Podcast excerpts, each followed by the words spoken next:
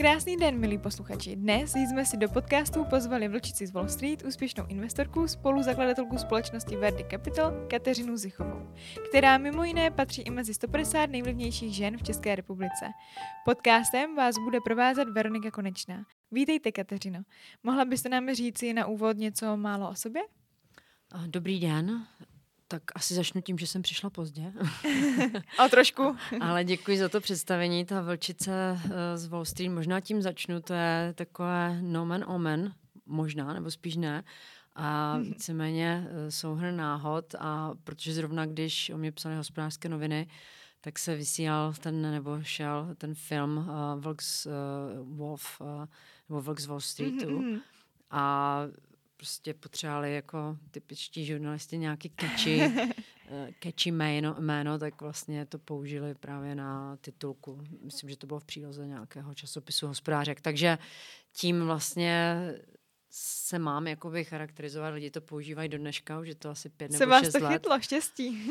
no a vlastně tím vlastně jdu na to, co jste se ptala, nějaké představení, tak asi se chceme bavit hlavně o mém kariérním životě a to začalo mm. opravdu na Wall Street, když mm. paradoxně tady v Praze, když jsem začala svůj summer job v JP Morgan, který tady jako jedna z prvních, nebo vlastně i první banka, mm. se založila pobočku v Praze. A víte, jaké ty náhody se dějí Druhou pobočku měla Credit Suisse, kterou zakládal Zdeněk Bakala. A já jsem dostala šanci, dostala jsem tady brigádu a e, pak už to šlo nějakým samospádem, že mi doporučili do Londýna a z Londýna na to Wall Street. Takže wow. tak.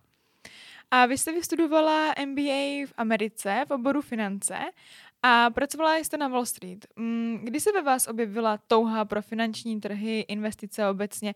Vedli vás k tomu rodiče, měli práci v oboru nebo jste si k tomu přišla sama? No vůbec ne, rodiče, jako jsem vlastně vyrůstala za socialismu, mm-hmm. takže rodiče, otec je z technického inženýr strojírenským, maminka je eh, rehabilitační pracovnice, mm-hmm. takže vůbec.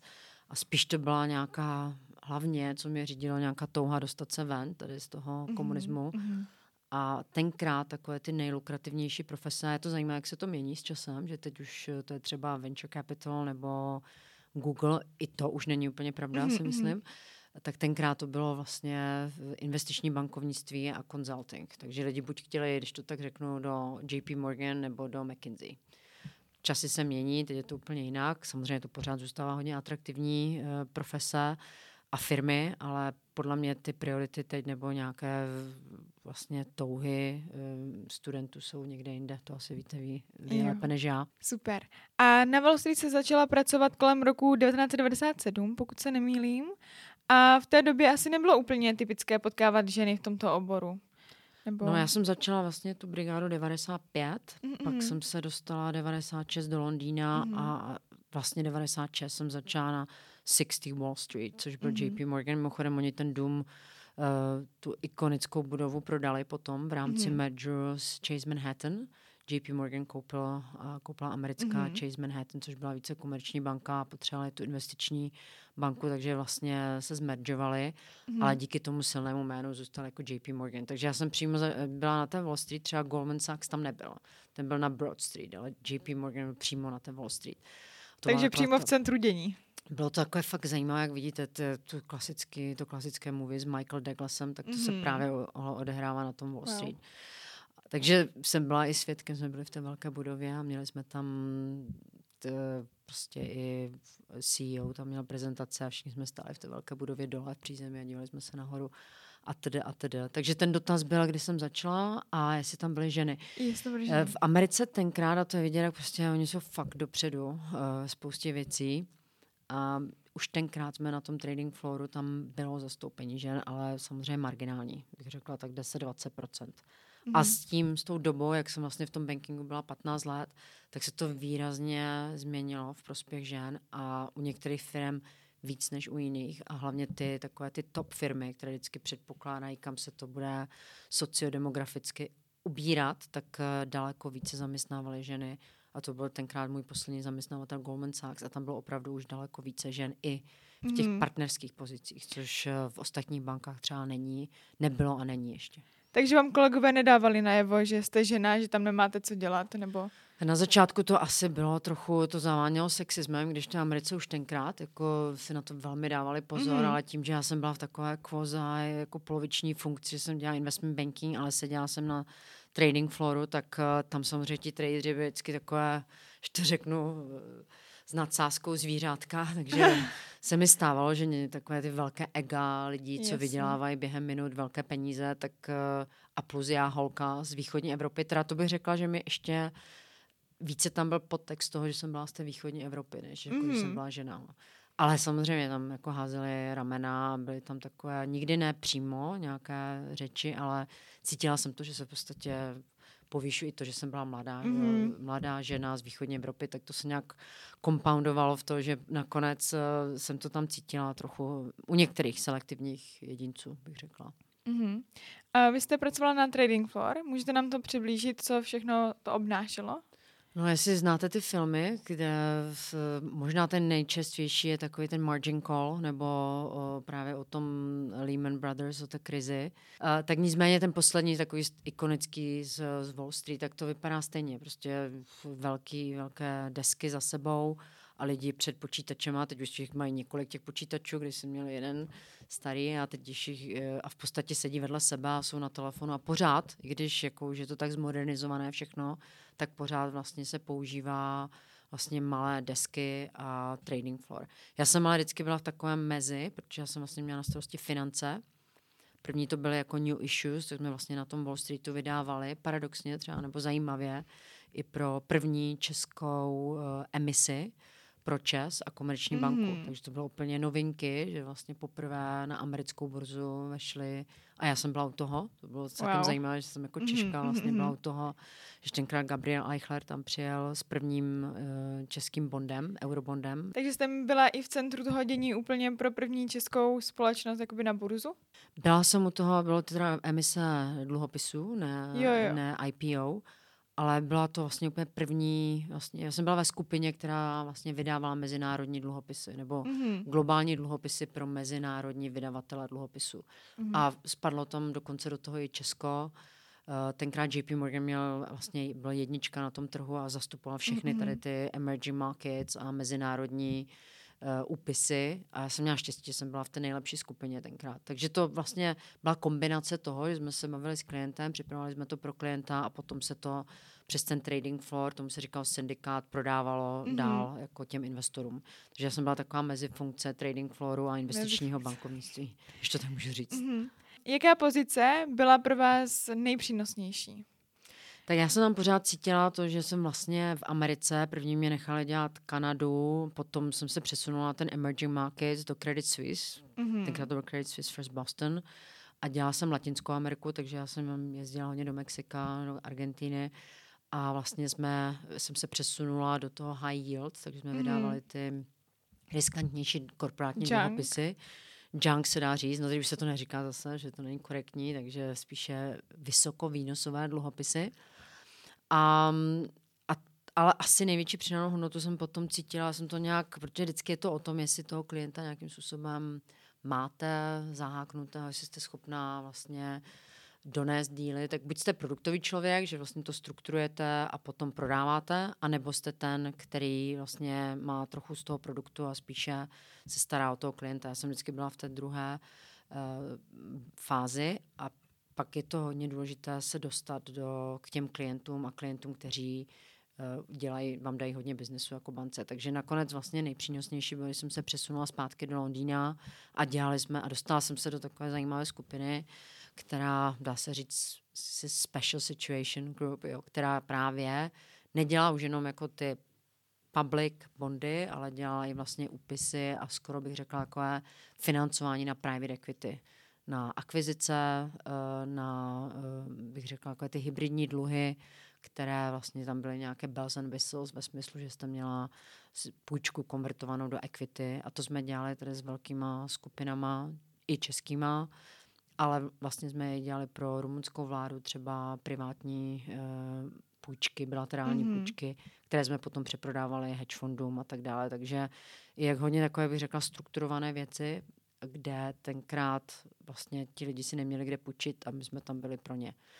z českého prostředí i vlastně Penta byla jeden z největších klientů našich, nebo PPFK. To bylo mm-hmm. v období, kdy si nemohli sáhnout na větší peníze, protože ty banky tady ještě prostě nefungovaly, jak fungují dneska, tak potřebovali prostě protistranu a ta banka tenkrát místo, aby dávala jako plain vanilla půjčky, tak my jsme vlastně byli jako podnikavější, bych řekla, a byli jsme schopni prostě pomoct tady těm skupinám. Mm-hmm a vidíte, kde jsou dneska. Takže tenkrát vlastně díky Credit Suisse, teď mi to je líto, že Credit Suisse klaknul nebo dopadl, jak dopadl, um, jsme vlastně byli schopni vlastně udělat rozdíl toho, kam se posunul ten privátní sektor tady finanční, mm-hmm. bych mhm. řekla, i u nás v našich zemích.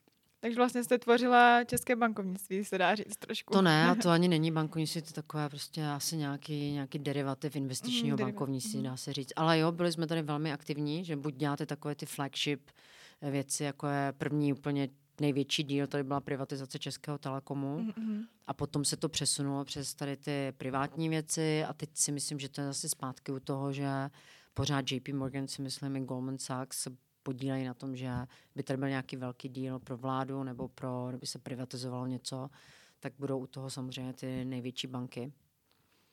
Prozradíte nám nejlepší a nejhorší zážitek z Wall Street obecně?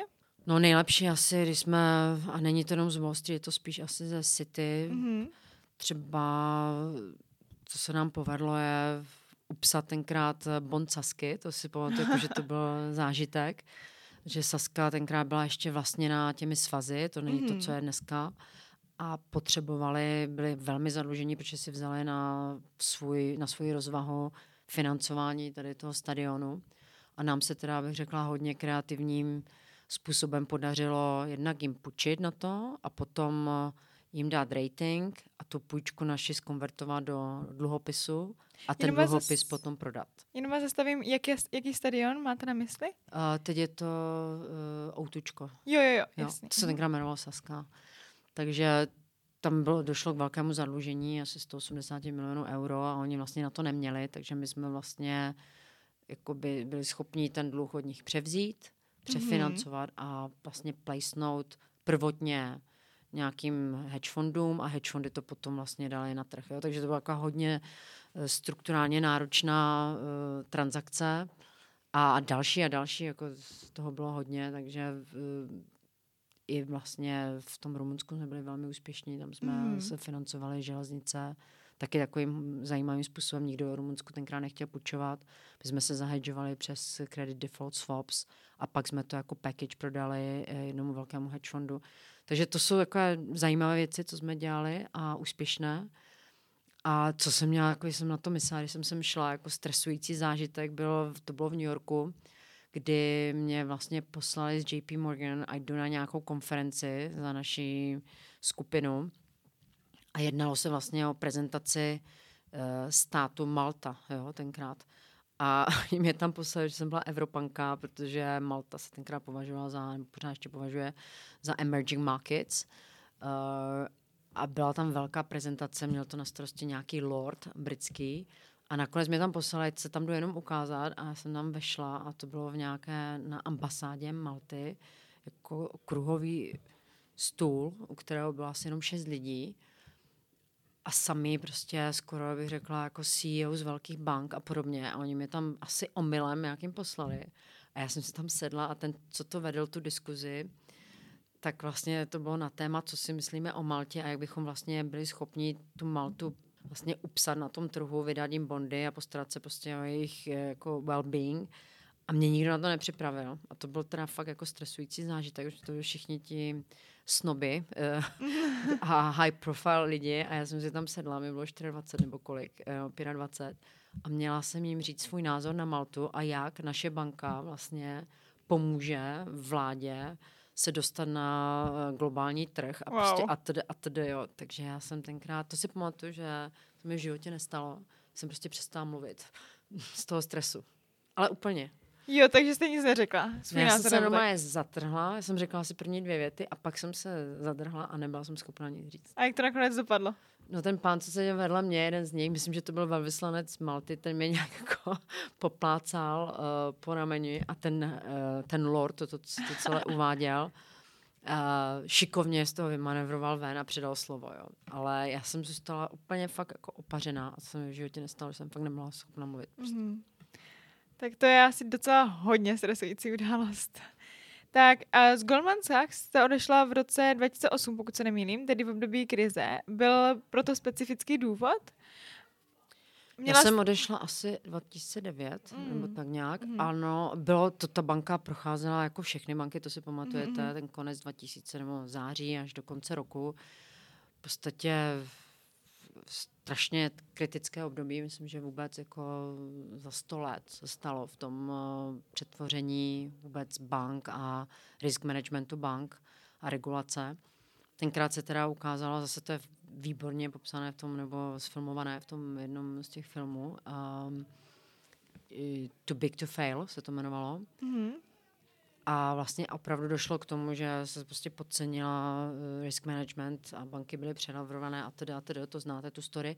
Takže vlastně ta moje skupina, která vlastně byla v kreditu a my jsme dávali funding na pre-IPO financing, jak jsme se tady spolu bavili, různé zajímavé věci, tak vlastně nám bylo řečeno, že žádné fundování se nebude dít na, na rozvahu mm-hmm. banky a v podstatě máme dvě možnosti, buď přejít do investment bankingu, anebo odejít. Tak já jsem si vybrala, a odejít teda za zajímavých podmínek, takže já jsem si vybrala odejítí.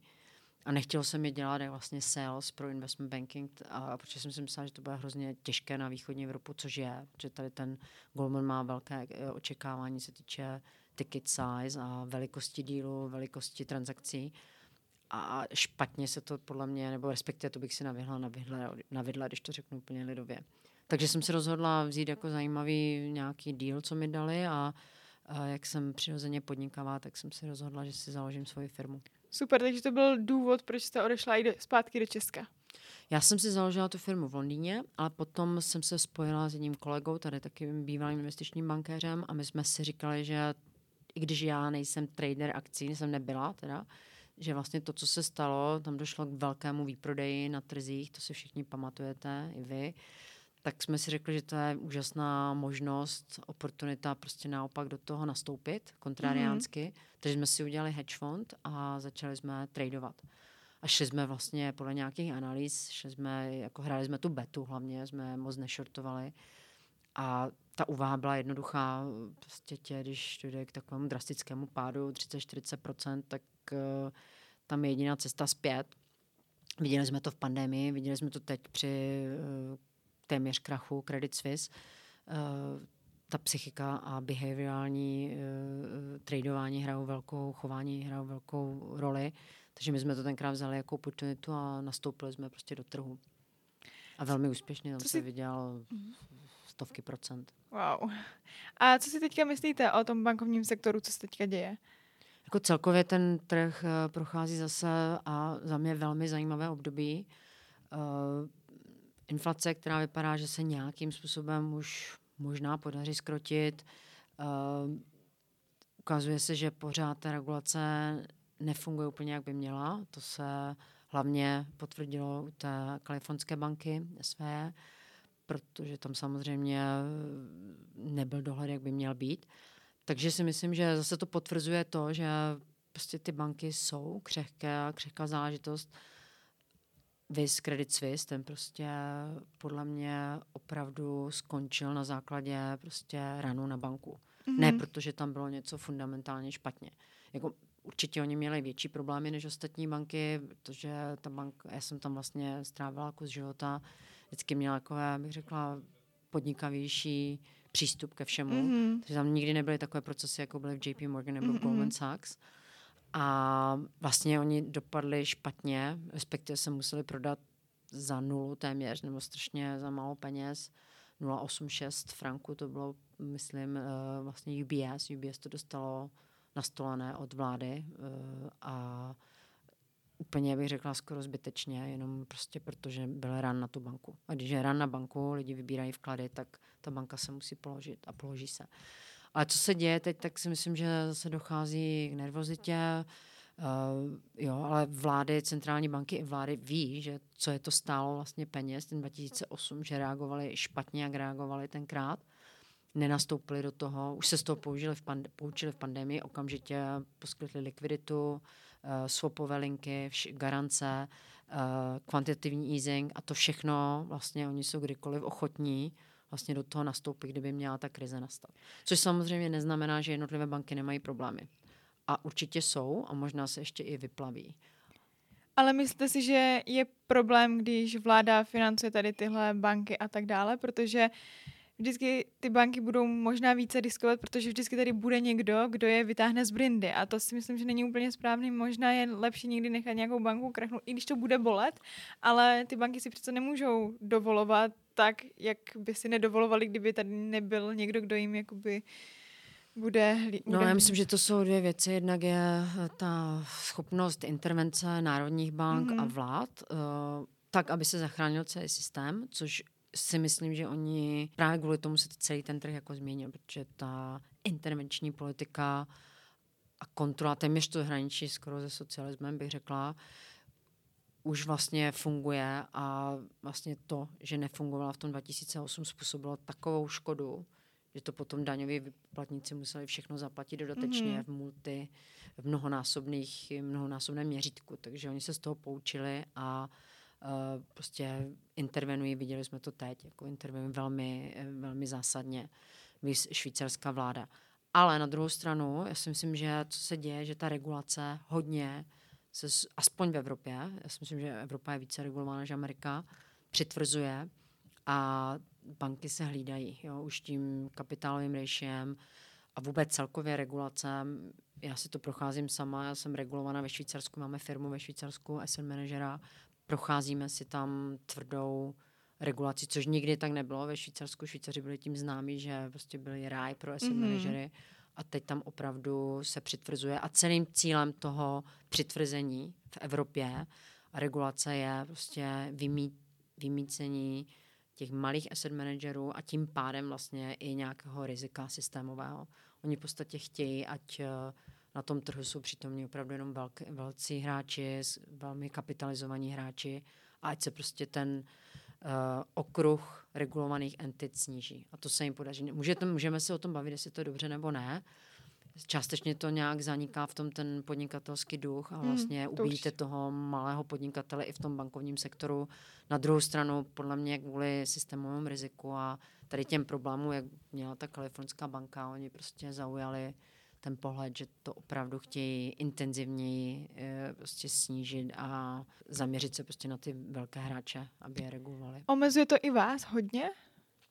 No začíná mi to teda, musím, říkat, musím říct, že ano, je to, já primárně chci dělat biznis, ale díky tomu, že jsem v těch financích mm-hmm. a že jsem regulovaná, tak musím dávat hodně zdrojů, jak profesních, tak i časových svých, jako do toho, aby, abychom se soustředili na, ty, na ten reporting, na regulaci a v podstatě je to součástí nového života. Řekla, že kdysi to tak nebylo, teď se prostě reguluje už úplně všechno. Takže teďka se to jako přesouvá od toho biznisu, kdy už máte jako nějaké nápady a tak dále, spíše do toho hlídací regulace a tak. Musíte dělat obojí, protože se musíte z něčeho živit a naopak no, vy musíte jako ještě víc pracovat, abyste uživila vlastně tu, tu administrativu, která v podstatě je čím dál tím intenzivnější. Tak proč zrovna Švýcarsko? Nebylo by lepší někde jinde? Tak my jsme i tady regulovaní v České republice a Švýcarsku Švýcarsko prostě čistě je tam lepší přístup eh, k zdrojům, je to, uh, to je to hub, jo, a to je právě mm. ten, možná to byla vaši další otázka, jako jak člověk získává informace.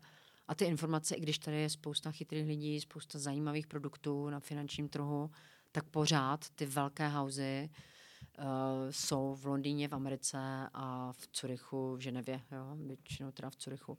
Takže pro mě je to důležité být součástí tady toho, eh, jak se tomu teď říká, um, climate, uh, mm-hmm. součástí toho prostě podhoubí a mít pří, přístup a kontakt tady na ty velké hráče, protože jak jste se mě ptala, tam si člověk bere ty nápady a může se nějak dočíst nebo dozvědět víc. Tak jaký je ten zdroj? Behind the scenes. Jako. A kde je ten zdroj? Kde já ho můžu vzít? Kde, kde já můžu no, číst tak... a dostávat ty informace, které dostáváte vy? mm, to musíte, musíte číst mezi řádky. A, a jak to... filtrovat ty informace? Protože mm. informací je strašně moc v dnešní době. Je to tak. A jak si vyfiltrovat to, co je pro mě důležité, co vůbec nemusím ani řešit, protože otevřete jakékoliv, jakýkoliv portál a tam je tolik informací, že prostě nevíte. Si sednete a spíš je to demotivující něco začít číst, protože už nevíte. Je to těžké, já samozřejmě poslouchám CNBC, máme Bloomberg, um, čtu specifické časopisy, které na, za relativně dost peněz třeba věnují hedge fondům. A to jsou všechno prostě public info, jo, mm-hmm. které prostě vám neřeknou, eh, kupte si teď eh, Vertex, Jasný. biochemická společnost, kterou máme v portfoliu. Jo, takže nakonec je to o vašem vlastním úsudku. A pro mě, co je důležité, je, já jsem třeba mám mýval kolegu z Goldmanu, který vede Family Office v Curychu, tak teď byl takový problém na trhu s jedním um, dluhopisem, jmenuje se Casino, Nomen Omen. Hmm. A já jsem zavolala jemu, protože vím, že dělal high yield, že byl high yield trader a šla jsem za ním se prostě poradit, jako mm-hmm. co s tím. Jako Takže zavřít. kontakt. Je to o kontaktu, je to o nějakém, víte, zavoláte někomu, kdo má prostě dlouholeté zkušenosti a sleduje to každý den a má na to nějaký názor. A víte, že je prostě dobrý trader, dobrý investor, že je to jeden ze způsobů, samozřejmě. Ale stejně si tu informaci přeberete podle sebe a... Tak nakonec to je váš kol, že když máte Jasný. jako ten mandát, že se o to máte starat, nebo to máte ve svém vlastním portfoliu, tak si to musíte vyhodnotit sama.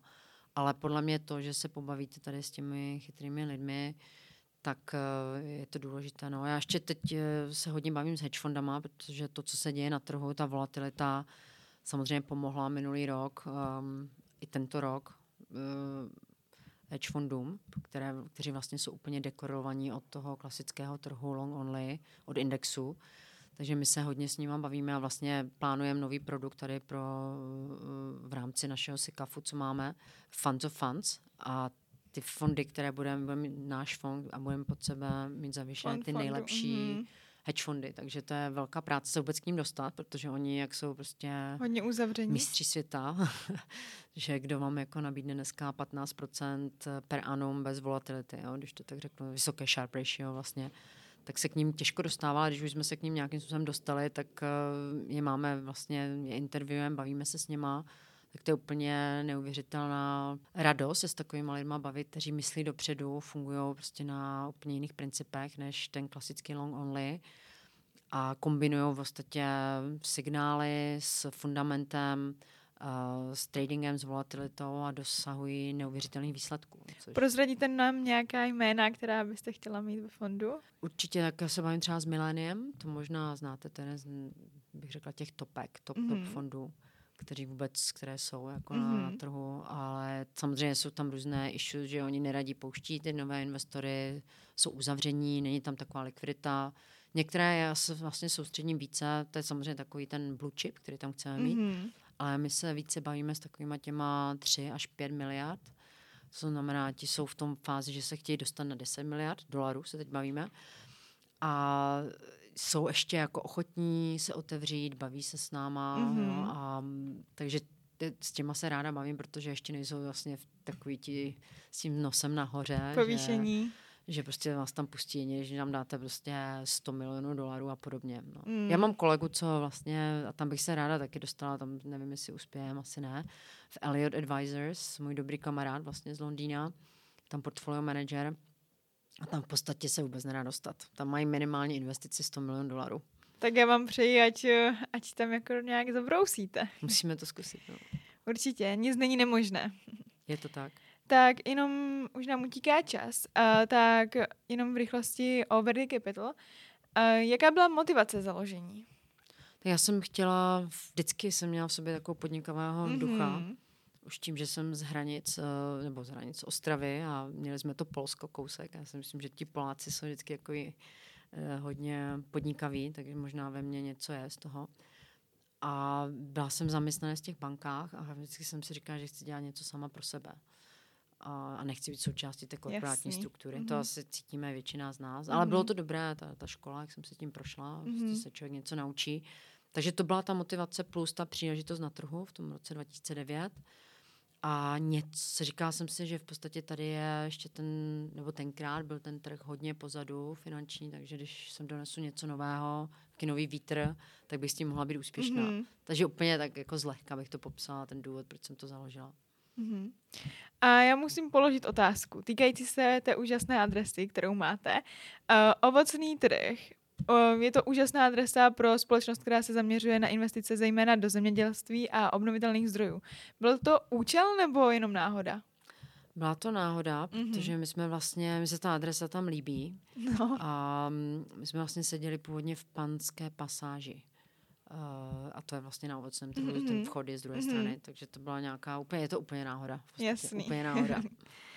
a proč má podle vás smysl investovat do farem? Ano, tak to je ten náš uh, nejnovější produkt, je na straně private mm-hmm. equity, alternativních investic. Já jsem se k tomu náhodou dostala asi před dvěma roky, kdy jsme oportunisticky koupili jednu velkou farmu v západních Čechách a posléze jsme koupili další konvenční farmu mm-hmm. uh, na Pelhřimovsku. Mně se to začalo líbit jako vlastně taková protibalance těm trhům, jo, když se mm, o tom mm, bavíme. Jasný. A něčemu, co je v podstatě, se říká real asset, jo, mm-hmm. který mimochodem v té inflační době velmi dobře rezonuje, uchovává to hodnotu. A úplně naposled, co bych řekla, je, že si myslím, že to je sektor, který v České republice ještě neprošel velkými změnami jo, od těch 90. Eh, let, protože pořád je tam družstevní vlastnictví ve velké většině, mm-hmm. pořád ještě tam nedošlo ke generační změně a hlavně nedošlo tam, a to je důležité pro vás jako mladého člověka, k technologickým, eh, k technologickým změnám. Pořád mm-hmm. to funguje jako takový ten old school business, který si myslím, že zažije v následujících desetiletích velké změny od toho, že bude mít satelitní Eh, traktory až po nové způsoby osévání, nové využití, efektivnější využití půdy a inovačním, ino, novým inovacím. Fotovoltaika na země, agrofotovoltaika a tak dále. Takže to je za mě taky výzva. Už to vidíme na některých VCs, co tady operují v Česku, co se týče managementu, kontrolingu eh, a které se prodává těm farmám jako softwarové řešení, tak já si myslím, že tady to bude pokračovat daleko intenzivněji. Mm, takže si myslíte, že to má budoucnost? Velkou budoucnost. Ochraňuje to investici díky tím, že to je real asset a plus je to otevřeno uh, inovacím. Mm-hmm. A teď vy a vaše osobní investice investujete i sama za sebe nebo pouze pro firmu? Jo, určitě. Já si vedu své akciové portfolio. Uh, většinou používám toho, co uh, nějak kolegy máme vlastně dedikovaný tým, který se tomu věnuje, jako pro family office. Takže vlastně si analyzujeme ty jednotlivé stoky, trochu ty do toho dáme hodně i makro nějakých na uh, nějakých views, protože to, co se dělo minulý rok nebo za poslední rok a půl, tak je neprecedentní. To takové fakt uh, volatilní a zajímavé, mm-hmm. takže člověk musí, nebo by si měl vzít nějaké makro view pokud samozřejmě nejste úplně long only uh, a díváte se jenom, zainvestujete do pěti stoků a nic neděláte, takže to kombinujeme a já se vlastně řídím trochu těmi stock picky, které máme, i když musím říct, že jak jsme celkově v rámci family officeu soustředění na Ameriku, tak já jsem, a to byl asi ten druhý dotaz, co se fakt povedlo investičně, mně se líbí ten luxury goods business a já jsem udělala asi největší investice, když jsem koupila Bulgari, i díky tomu, že to nosím mm-hmm. už dávno mm-hmm. a ono mhm. bylo přebrané Louis Vuitton. A Louis Vuitton jako ten holding. A já vlastně Louis Vuitton držím dlouho a dokupovala jsem to i v pandemii. A vlastně tomu věřím, protože si myslím, že ten největší hráč eh, je vertikálně eh, propojen různoproduk, různoproduktově propojen a vlastně je to jednička na trhu, takže já jsem postupně do toho doinvestovávala. Teď je to asi se podívejte na graf, je to asi jako hodně jako... Takže se vám povedlo. Eh, hodně se to povedlo, otázka je, kdy to budu chtít zavřít, protože teď už to traduje úplně na největší highs, anebo si to možná, protože tomu věřím, fundamentálně nechám navždy asi. Nebo jako nějakou srdcovku. Jako srdcovku. Nakupujete u Louis Vuitton, nebo? Já mám Louis Vuitton, ale teď je. uh, já to mám, a, ale ono to už jako hodně vytradovalo, traduje to fakt Já si myslím jako moc. oblečení a tak. Oblečení, uh, kabelky. Strašně předražení a já to nemám ráda, jako já nerada zase, v, mám, myslím, že mám jejich voňavku a mám možná nějaké, mm. jestli mám šálu nebo něco, ale ty jejich kabelky to prostě, ale právě proto se mi to líbí. Jo. Já jsem to začala kupovat, když jsem si uvědomila, že předtím stojí fronty a v podstatě se do toho obchodu nemůžete dostat ani v Londýně, Jasný. ani tady. A musíte se objednat online, aby vás vůbec pustili do obchodu. A když si to přepočítáte, za kolik to se vyrábí v Číně a za kolik se to prodává, tak ty marže jsou tam jako neskutečné. Což pro mě jako spotřebitele jako asi není ideální, ale jako akcionáře určitě. Super. Um, na závěr bych se vás zeptala, mm, co byste doporučila mladým ambiciozním studentům nebo mladým lidem, kteří se chtějí někam dostat, někam prorazit tady v tomhle světě? Co je pro vás klíčem k úspěšnosti? No, to je otázka na tělo úplně. No. Asi určitě pracovitost, si myslím. Mm. Cíla vědomost, jít si za svým. Jako asi, mám teď tendenci říct, dělejte, co vás baví, ale já úplně si to nemyslím, protože je důležité se něco naučit, podle mě. Mm. A, když... A kde se to naučíme? Právě, že je dobrý fakt se mít místo, kde víte, že se něco naučíte od zkušených lidí a potom si třeba jít tou vlastní cestou. Takže je dobré prostě mít eh, práci, kde víte, že eventuálně si můžete vlastně investovat do své vlastní equity. To znamená, ideálně by to byl nějaký proces, kde vám nechá i ta firma koinvestovat různých firmách. Myslím si, že to je třeba i Google nebo i private equity firma jako je KKR. Zaměstnanci dostávají akcie a můžou spolu investovat v těch uh, velkých private equity houses. A to si myslím, že je zajímavé, protože jste prostě zaměstnat, zaměstnanec a ještě i investor. Jo, takže to si myslím, a nebo můžete samozřejmě zvolit v, uh, nějakou menší firmu, jako jsme my třeba, kde se to dá individuálně taky domluvit, jako koinvestice a nějaký share uh, na, na profitu. A nebo jít úplně jako tou korporátní cestou, ale to potom záleží, co každý chce. Jestli lidi chtějí podnikat, tak si myslím, že eh, kompromis nebo vlastně ta volba jít nějakou uh, dravější, uh, dravější firmou, naučit se tam participovat, potom se třeba udělat sám na sebe, nebo naopak s ní vyrůst. Za mě asi bylo nějaké doporučení. Ale u všeho platí, že vlastně člověk uh, uh, musí být důsledný a pracovitý. Mm-hmm. Tak já vám děkuji za doporučení a ještě úplně na závěr bych se zeptala, Um, jak vypadá váš den? Co děláte ve volném čase? Co děláte, když si chcete odpočinout? Odpočíváte vůbec od práce nebo práce je váš koníček a věnujete tomu celý svůj život? Nebo máte nějakou chvilku, kdy prostě chcete vypnout a ta aktivita, činnost, co děláte? Ne, určitě tak to nejde, to bych se asi zbláznila, mm. když poslední dobou se mi zdá, že to je hodně intenzivní tím, jak vlastně eh, jsme launchli ten zemědělský fond, takže kromě toho, že hledám farmy, tak dělám i jiné věci kolem toho a plus samozřejmě se věnujem těm uh, trhům. A, takže vlastně jsem hodně jako vytížená pracovně, ale na druhou stranu eh, já jsem velký sportovec, takže vždycky si najdu čas na to, abych se věnovala v zimě dělám ski alpy, lyžování, v létě kolo, takže já jsem prostě a tenis, že já jsem velký sportovec a entuziasta, jogu dělám taky a chci se věnovat více takovému tomu meditování a spojit mm-hmm. to s tou mhm. jogou. Já mám takovou tu silovou jogu, takže to mi asi ještě k tomu chybí. A když si čtu o velkých, úspěšných CEOs, tak uh, ti to dělají všichni, že se vlastně Jinak by se zbláznili. Si soustředí na svoji inner health a vlastně dělají meditace, dělají prostě věci, které jim counterbalancují ten stres v práci. Mm-hmm. A můžete nám popsat váš den od rána do večera? Vy si nedáte pokoj. Ne, ne, ne, já to potřebuji vědět. A, Co dělají tak, úspěšní Tak v létě, v létě určitě jsem třeba běhala, mám trenéra, takže chodí, jsem, doufám, že začnu zase běhat, tak se vlastně eh, dělám na kardio intenzivně. Potom mám eh, jednou týdně, nebo jste se ptá na den, jo, takže jsem samozřejmě potom jdu do práce. Někdy mám pracovní oběd, někdy jim na desku. Uh, a kdy začíná váš pracovní den? Stávám v sedm, uh, snažím se do práce dostat na půl devátou devět, mm. což je pozdě hmm. teda za mě, už bych tam měla být dřív, že mám pak pocit, že všechno doháním.